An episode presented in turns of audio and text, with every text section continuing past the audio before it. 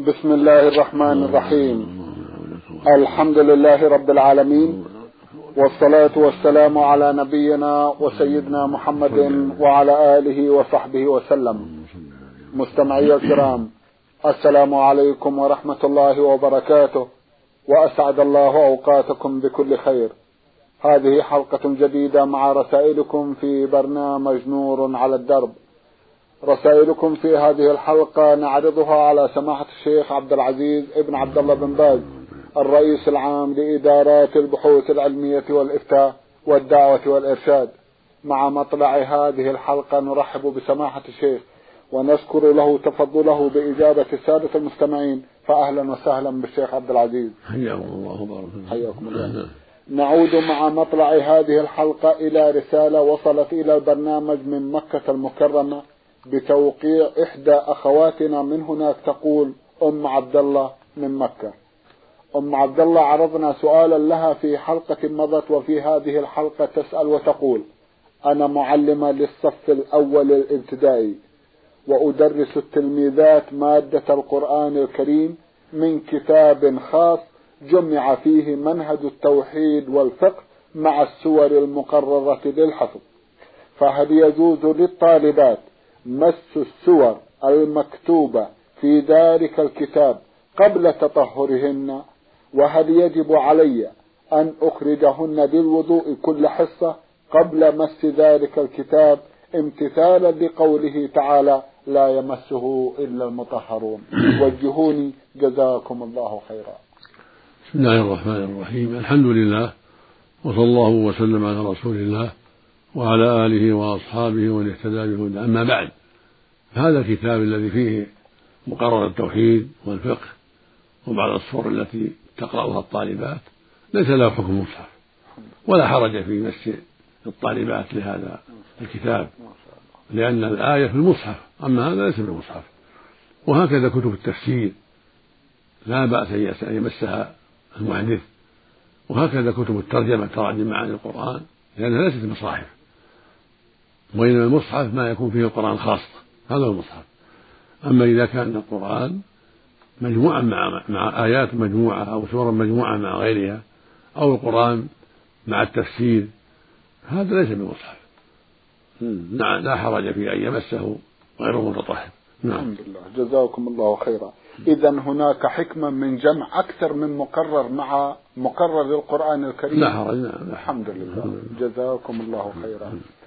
تسأل أختنا أيضا وتقول أختي لها سؤال آخر فهي طالبة في الثانوية وقد وضعت المدرسة مشكورة مصلا للتلميذات تعقد فيه ندوات ومحاضرات بين آونة وأخرى وتطلب المعلمة من الجميع الدخول للاستماع إلى تلك الندوات فهل يجوز الدخول في هذا المكان؟ لمن عليها العذر.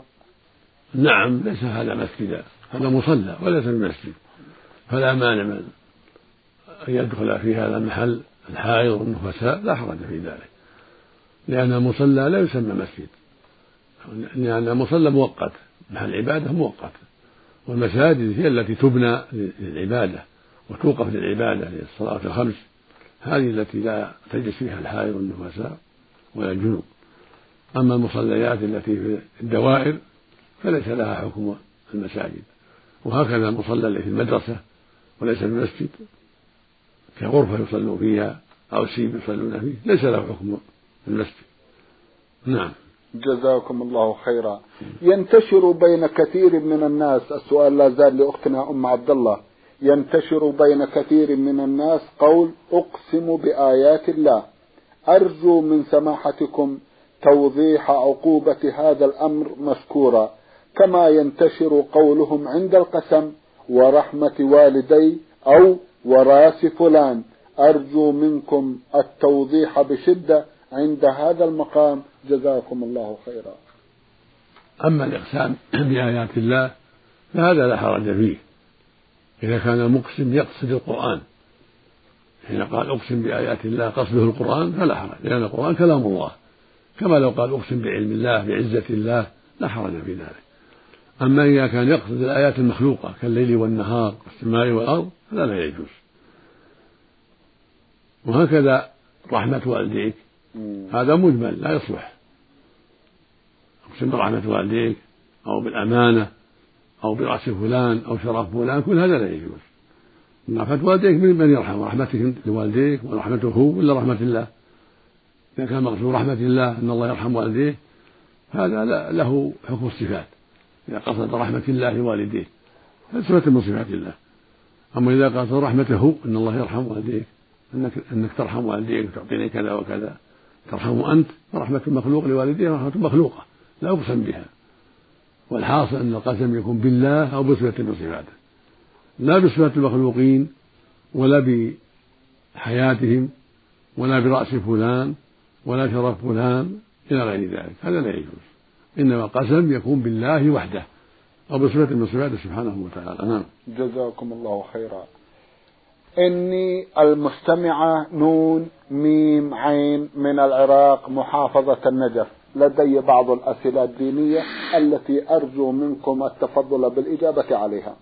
تقول عن نفسها أنا فتاة محجبة وأعرف أصول الحجاب. ولكن لدي ابن خالتي وهو أصغر مني بسنة. رضعت من أمه عندما كنت طفلة لمدة خمسة أشهر تقريبا وأخته رضعت من أمي أيضا. فهل يكون لي أخا بالرضاعة؟ ويجوز لي ألا أحتجب عنه وأيضا لدي ابن عم أمي وابن عم أبي وهما رجلان بعمر أبي تقريبا. ومنذ طفولتي وأنا أناديهم بعمي وخالي هل علي أن أحتجب عنهما؟ أعد تقول أنا فتاة محجبة وأعرف أصول الحجاب ولكن لدي ابن خالتي وهو أصغر مني بسنة. رضعت من أمه عندما كنت طفلة لمدة خمسة أشهر تقريبا. وأخته رضعت من أمي أيضا. فهل يكون لي أخا؟ بالرضاعة ويجوز لي ألا أحتجب عنه. وأيضا لدي ابن عم أمي وابن عم أبي وهما رجلان بعمر أبي تقريبا. ومنذ طفولتي وأنا أناديهم بعمي وخالي فهل علي أن أحتجب عنهما؟ نعم نعم. عليك أن تحتجبي عن ابن عمك وابن خالك ولو كنت عشت معهما طويلا. عليك أن تحتجبي منهما لأنهما ليسا محرمين. هو ابن عم أبيها. ابن عم أبيها وابن عم أمها. ليس محرمين. وهكذا ابن عمها هي وابن عم وابن خالتها خالها. نعم. نعم. كلهم أجناب. أما ابن خالتك التي رأت من أمه خمسة أشهر فهذا محرم. هذا أخ لك لأنك رأت من أمه فهو أخوك. ولا وليس عليك حجاب عنه بل هو أخوك. قال النبي صلى الله عليه وسلم يحرم من الرضاعة ما يحرم من النسب والمقصود أن ابن الخالة أو غير ابن الخالة متى رضع من أمك أو رضعت من أمه رضاعا تاما خمس رضاعات أو أكثر فإنه يكون أخا لك من الرضاعة سواء كان رضعا من أمك أو أنت رضعت من أمه أو من أخته فإنه يكون محرما لك. إن كان من أمك فهو أخوك وإن كنت رضعت من من أخته إن كنت رضعت من أخته فأنت خالته. كنت رضعت من, من, أخته فهو خالك لأن لأنك رضعت من أخته فيكون خالا لك. والحاصل أن الرضاعة كالنسب سواء لقول الله لقول النبي صلى الله عليه وسلم يحرم من الرضاعة ما يحرم من النسب. فليس عليك, عليك عنه حجاب. وأما ابن عم أبيك وابن خال أبيك وابن خالك وابن عم عمك كل هؤلاء إذا كان ما بينك وبينهما رضاعة كلهم أجناب. عليك التحجب عنهما. جزاكم الله خيرا. إذا تحتجب عن ابن خالتها الذي رضعت معه وتحتجب عن ابن عم أمها. لا, لا تحتجب. لا تحتجب عن ابن خالتها التي رضعت من أمه نعم. نعم. وتحتجب عن عن ابن أم عن ابن عم أمها وابن عم أبيها. نعم لأنهما أجنبيان جزاكم الله نعم. نعم. تقول أيضا عندما كان عمري عشر سنوات بدأت أصلي ولكني تركت الصلاة بدون أن أعلم أن ترك الصلاة كفر. ثم عدت إليها وتركتها مرة أخرى بدون أن أعرف أن هذا العمل حرام ولم ينصحني أحد لذلك. ولكن عندما أصبح عمري أربع عشرة سنة تبت إلى الله تعالى وبكيت كثيرا. واستغفرت الله كثيرا ولم أترك الصلاة بعد ذلك فهل علي ذنب؟ وماذا أفعل لأكفر عن ذنبي؟ التوبة كافية بارك الله فيك. التوبة بحمد الله كافية. يقول الله جل وعلا وتوبوا إلى الله جميعا أيها المؤمنون لعلكم تفلحون. ويقول النبي صلى الله عليه وسلم التائب من الذنب كما لا ذنب له. ويقول عليه الصلاة والسلام التوبة تهدم ما كان قبلها يعني تزيل ما كان قبلها. هذا إن كنت قد بلغت الحلم. عندما تركت الصلاة. بالحيض أو ب أو بالإنزال بالاحتلام. أما إذا كنت ما بلغت الحلم فالفرق الصلاة ليس واجب عليك وإنما تؤمنين بها لتعتاديها وتستقيمي عليها بعد البلوغ. وإذا كنت قد بلغت فالتوبة تكفي والحمد لله الحمد لله نعم. جزاكم الله خيرا نعم. تقول إننا عائلة نتألف من سبعة إخوة أنا أكبرهم عمري ثمان عشرة سنة وأب متوفى تربينا أمي وجدتي امرأة كبيرة وتملك بيتا نعيش فيه وراتب شهري نصرف منه قدره مئتان وثمانون دينارا ولدينا بعض الحلي القليلة فما هو مقدار الزكاة التي يجب علينا دفعها للفقراء؟ إذا كان المال الذي عندكم بقدر الحاجة ولا يبقى ما يحول عليه الحول وهو نصاب ففي زكاة. لا بد أن يكون الحول على نصاب. فإذا بقي عندكم ما يساوي أحد عشر جنيه سعودي ونصف ما يساوي 92 غرام وحال عليه الحول يزكى من هذه النقود. وأما إذا كان الباقي قليل لا يبلغ هذا المقدار فليس فيه زكاة. وهكذا الحلي التي على المرأة. إذا كان دون النصاب دون 92 غرام فليس فيها زكاة. إنما الزكاة فيما بلغ النصاب. وحال عليه الحول. جزاكم الله خيرا. تقول هل صحيح أن من يقرأ دعاء المعراج أربعين جمعة يغفر له ما تقدم من ذنبه وأن من يقول سبحان الله والحمد لله ولا إله إلا الله والله أكبر تكون له حسنة. دعاء المعراج هذا لا أصل لهذا الكلام. دعاء المعراج ليس هناك دعاء يقرأ ويحفظ في هذا الأجر. كل هذا باطل لا أساس له. وأما التسبيح فالله جل وعلا شرع لنا الذكر والتسبيح والنبي صلى الله عليه وسلم أوصى بذلك. يقول الله جل وعلا يا أيها الذين آمنوا اذكروا الله ذكرا كثيرا وسبحوه بكرة وأصيلا. ويقول جل وعلا يا أيها الذين آمنوا لا تلهكم أموالكم ولا أولادكم عن ذكر الله. ويقول سبحانه إن المسلمين والمسلمات والمؤمنين والمؤمنات والقانتين والقانتات إلى أن قال سبحانه والذاكرين الله كثيرا والذاكرات أعد الله لهم مغفرة وأجرا عظيما. ويقول النبي صلى الله عليه وسلم أحب كلام إلى الله أربع سبحان الله والحمد لله ولا إله إلا الله والله أكبر. ويقول أيضا عليه الصلاة والسلام الباقيات الصالحات سبحان الله والحمد لله ولا إله إلا الله والله أكبر ولا حول ولا قوة إلا بالله. ويقول أيضا عليه الصلاة والسلام لأن أقول سبحان الله والحمد لله ولا إله إلا الله والله أكبر أحب إلي مما طلعت عليه الشمس. وهذا يدل على فضل عظيم. ويقول أيضا عليه الصلاة والسلام سبق المفردون. قيل يا رسول ما المفردون؟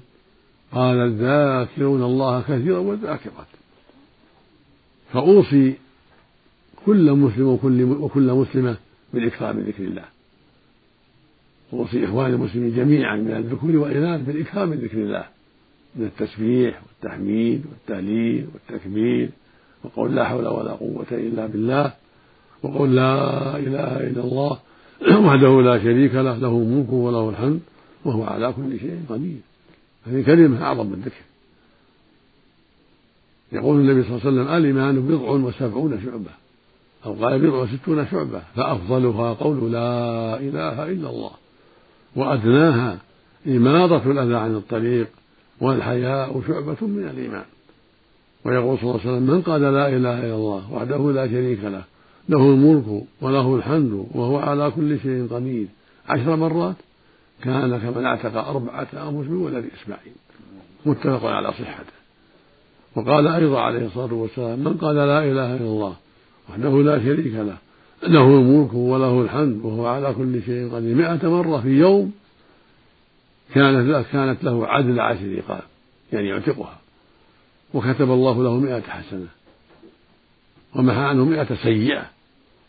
وكان في حزب من الشيطان في يومه ذلك حتى يمسي. ولم يأتي أحد بأفضل مما جاء به إلا رجل عمل أكثر من عمله وهذا فضل عظيم. فينبغي الإكثار من ذكر الله ومن التسبيح والتحميد والتهليل والتكبير والاستغفار.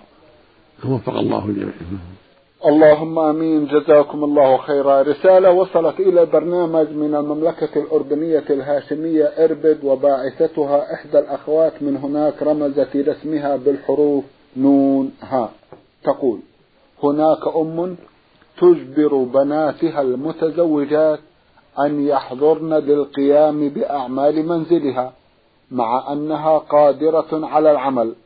فإذا ما قصرت واحدة أخذت تسبها وتتهمها بأنها مقصرة في حقوقها وتعلن غضبها عليها. فهل لها الحق في ذلك؟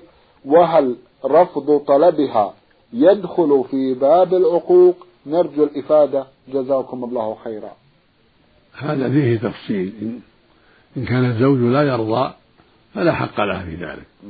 وحق الزوج في هذا مقدم. وليس لهن أن يعصين الزوج ويأتين إلى ليس لهن أن يعصين الزوج ويأتين إلى أمهن لهذا العمل.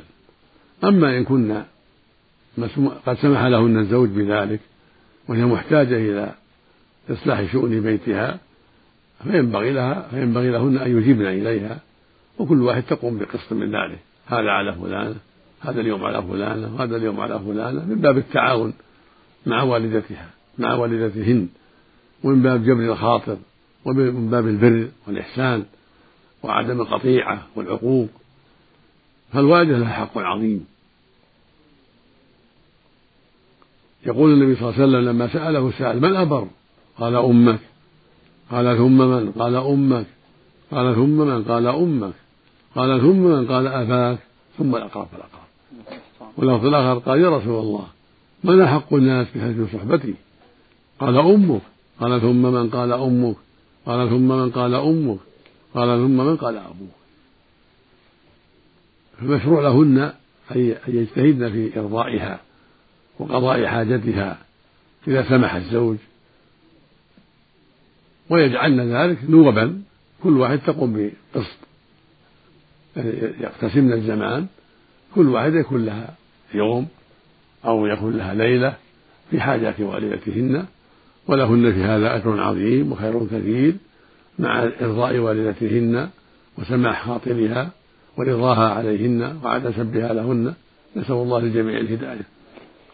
اللهم آمين. جزاكم الله خيرا. من اليمن الشمالي رسالة بعث بها المستمع حاميم مهدي. الرساله تضمنت عددا من الأسئلة من بينها سؤال يقول هل يجوز للرجل أن يؤم الناس وهو مكشوف الرأس أم لا؟ نرجو الإفادة جزاكم الله خيرا. نعم لا حرج في ذلك. لا بأس أن يصلي وهو مكشوف الرأس لأن الحديث إنما جاء في الرداء. يقول النبي صلى الله عليه وسلم ليس لا, لا يصلي أحد منكم ليس لا يصلي أحد منكم ثوب واحد ليس على عاتقه من شيء. فالمقصود ستر العاتقين. أما الرأس فليس يجب ستره. ولهذا قال عليه الصلاة والسلام لا يصلي أحد في الثوب الواحد ليس على عاتقه في اللفظ الآخر العاتقين منه شيء. والعاتق الكتف. نعم. ولم يقبل على رأسه. وكان صلى الله عليه وسلم في إحرامه يصلي بالناس في الرداء والإزار وهكذا الصحابة يصلون في الرداء والأزر. وكانت عادة العرب يلبسون الأزر والأردية والرأس ليس بشرط. قد توضع عليه العمامة قد لا توضع عليه العمامة. فإن وضع العمامة عليه كان أحسن لأنها من الزينة. وإن لم يضعها فلا حرج في ذلك. والحمد لله. نعم. الحمد لله. جزاكم الله خيرا. يقول في سؤال آخر مرضت وأنا صغير فنذرت أمي إن شفيت وكبرت أن تذبح ماعزا عند قبر الولي ويجتمع عليها الناس.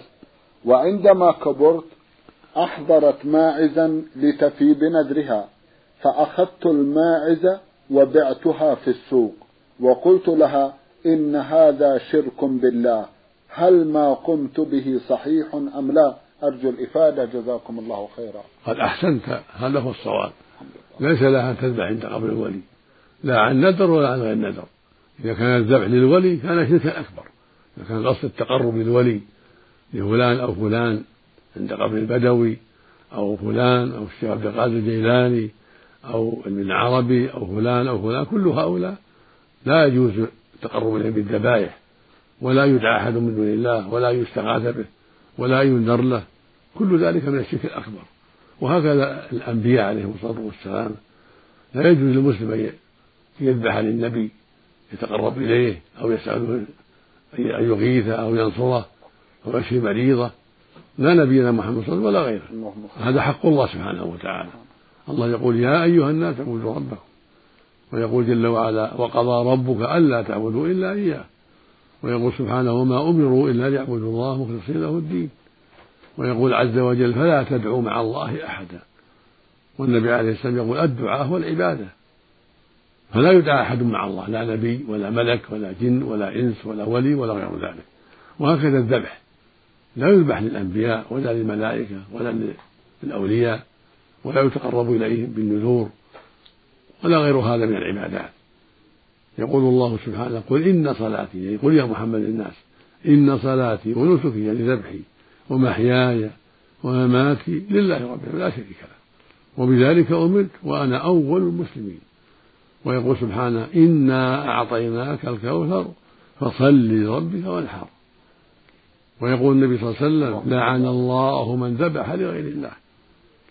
فالتقرب للأولياء بالذبيحة من الشرك الأكبر ويذبح عند قبره أو في غير قبره حتى ولو في مكان بعيد ولو في بيت الإنسان. كون يذبح ينوي الولي فلان أو فلان هذا شرك أكبر مثل لو صلى له لو صلى له وسجد له فهو شرك. فهكذا إذا ذبح له أو دعاه أو استغاث به أو نذر, له أو قال يا سيدي اشف مريضي أو انصرني أو دلني على كذا أو ما أشبه ذلك سواء عند قبره ولا بعيد عن قبره. هذا كله لا يجوز. هذا حق الله هو اللي يدعى سبحانه وتعالى هو اللي يسأل. أما الحي الحاضر يكون يذبح له ذبيحة كرامة له لأنه ضيف جاي من سفر أو لأنه قريب له زاره وذبح له من أجل كرامة. ضيف هذا لا بأس به.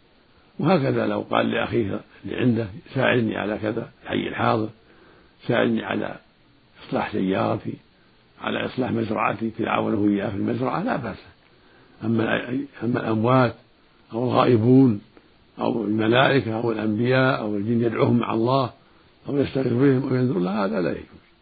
هذا من الشرك الأكبر.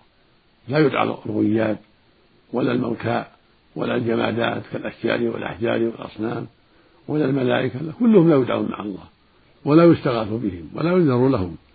بل هذا من الشرك الأكبر نعوذ بالله من ذلك.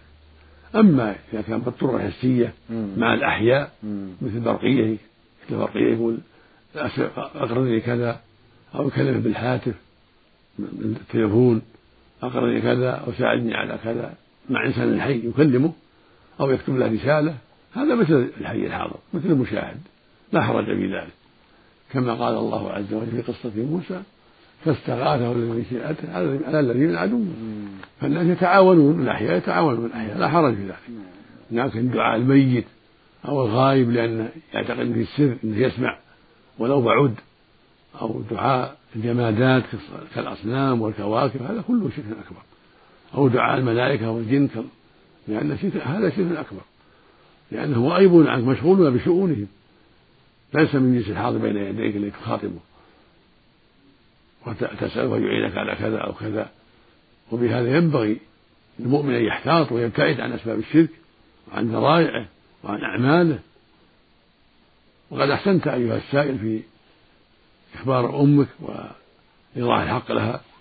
فقد أحسنت في ذلك. بارك الله بك نعم. جزاكم الله خيرا ونفع بعلمكم يقول أيضا أخونا بعض الناس يحرجوننا بكلمة أسألك بالله أن تعطيني كذا أو أسألك بالله أن تبيعني كذا أو أسألك بالله أن تخبرني بكذا. وفي بعض المرات نرفض تلبية طلبهم عندما لا يكون الطلب في محله.